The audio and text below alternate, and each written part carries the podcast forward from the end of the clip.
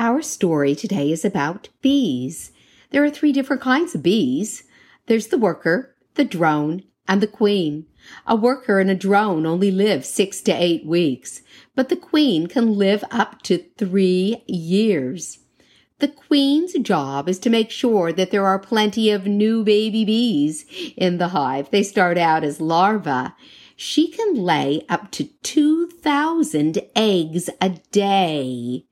Now, bees don't sleep, but at night they're very, very still, and that's how they get their rest. Honey stays good for a very, very long time. They found honey in King Tut's tomb. There are over 300 different kinds of honey. If the bees are next to an orange orchard, your honey's going to taste a little bit like orange blossom. Each hive has one queen bee. When a new queen is born into an existing hive, one of the queens will take part of the hive with her and they will establish a new hive. This story is autobiographical. That means it's true, and it happened to me and my family.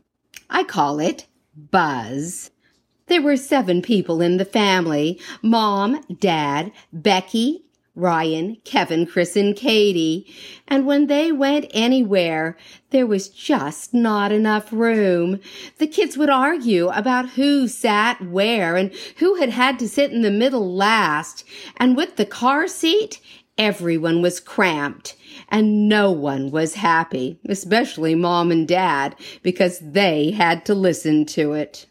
So mom and dad had secretly been looking at new cars and they found the perfect one. It was a new blue minivan with enough seats in it for everyone to get a window seat.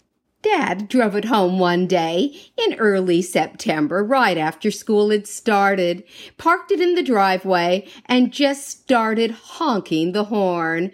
Mom yelled for the kids to come quickly, and they all ran out to see their brand new car.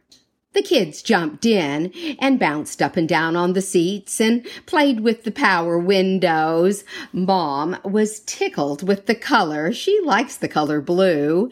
And Dad went in to get the baby's seat so they could attach it in the back. Once the baby was in and tightly secured and all the seat belts were on, they decided to take the car for a spin around town. Then they headed over to Grandma and Grandpa's house. Becky and Ryan ran inside the house, bringing Grandma and Grandpa outside. Now, Grandpa and Dad, they looked under the hood of the car and commented on how nice the engine was. Mom and the kids sat in the car. The kids were still kind of bouncing up and down. And Mom and Grandma talked about how this car was the perfect size for the family. The very next day, everyone was up early and ready to go to school. They were all so excited to take the new blue minivan to all the various schools. The older children got to the car first, followed by the younger ones with mom holding the baby. But there was a problem, a problem that they all saw as soon as they got out to the car. On the back window of the car, there was a bee ball. Not just any little bee ball. It was a huge basketball sized bee ball that was wiggling and squirming and buzzing.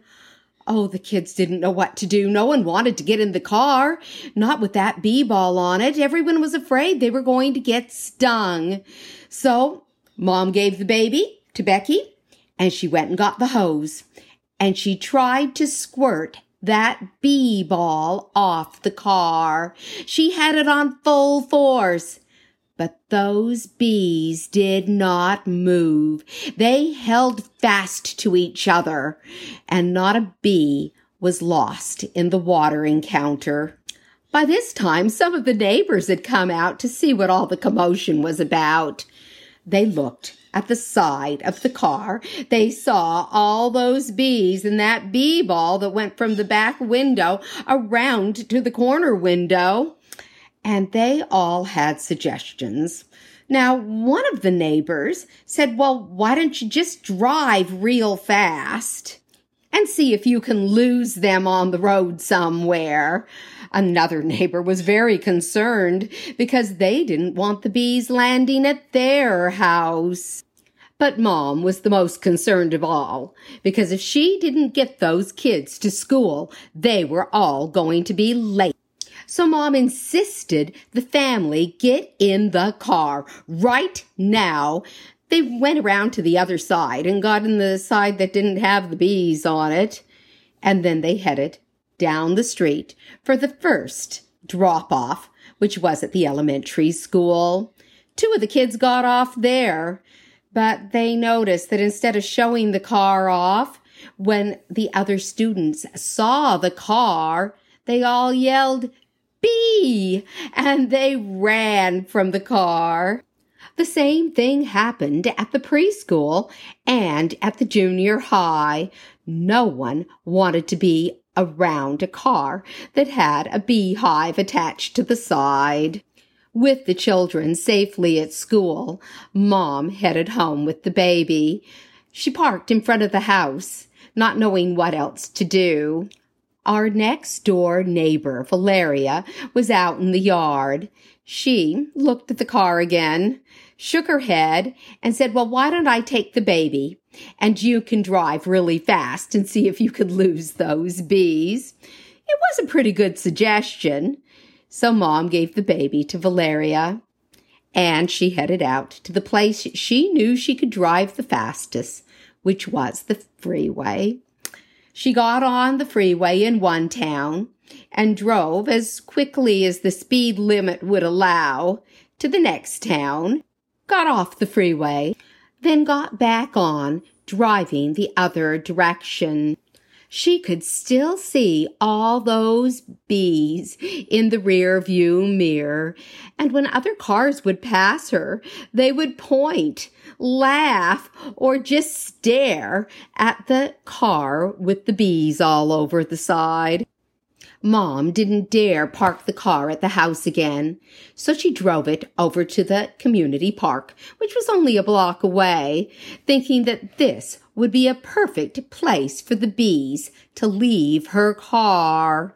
As she walked home, she thought about what could, what she could possibly do next to get rid of those bees. So she stopped at the neighbor's, picked up the baby, went home, and back then we had the yellow pages.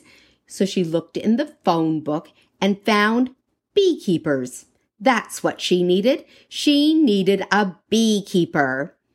She looked, found one that looked very reputable, and called that beekeeper. She explained the situation, and the beekeeper said, There must be a queen in there. They're just looking for a place for a new hive. He also said, If they're still there tonight, I'll bring out some smoke and we'll smoke them off your car. At 2:30, Mom had to start picking up the kids from the various schools. So baby Katie and Mom headed over to the park to get the car. When they saw the car, it looked like that bee ball had just gotten bigger. Well, they had to take the car anyway.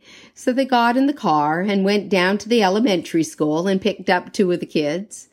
Then they went over to the preschool and got Christopher. Then they went over to the junior high and got Becky. Now, Dad had gone in to work with a friend that morning, but he needed to be picked up over in another city. So off they went to the freeway, where Mom could drive fast again. The kids kept a constant eye on that bee ball, just to make sure that they were still there. Now they got off the freeway and headed up the street to Dad's work. There were many stops along the way, stop lights. And when they got to the Kmart store, that was a big store that you could buy anything at, they stopped at the stoplight in front of the store. And one of the kids said, Look at this. The bees started leaving. They left holding each other's legs, great big lines of bees leaving the car. I guess they wanted to all go to Kmart.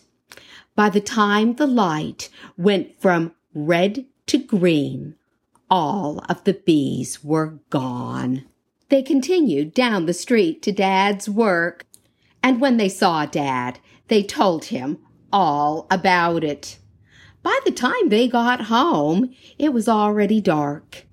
But when they looked at the side of the car, there was a small beehive. The bees had been very busy. Once everyone was in the house, Mom said she was not going to cook, so they ordered a pizza. Then Mom got a baggie, took it outside, carefully scraped that beehive off the side of the car, put it in the baggie, and for the next few weeks, the children were able to take that little beehive to show and tell and tell all their friends at school about the day that the bees took over their brand new blue minivan. This has become one of our family's favorite stories. It's interesting that when we get together and tell this story, everyone seems to have a little bit different version based on their age. It would be interesting to hear the bees version of this same story.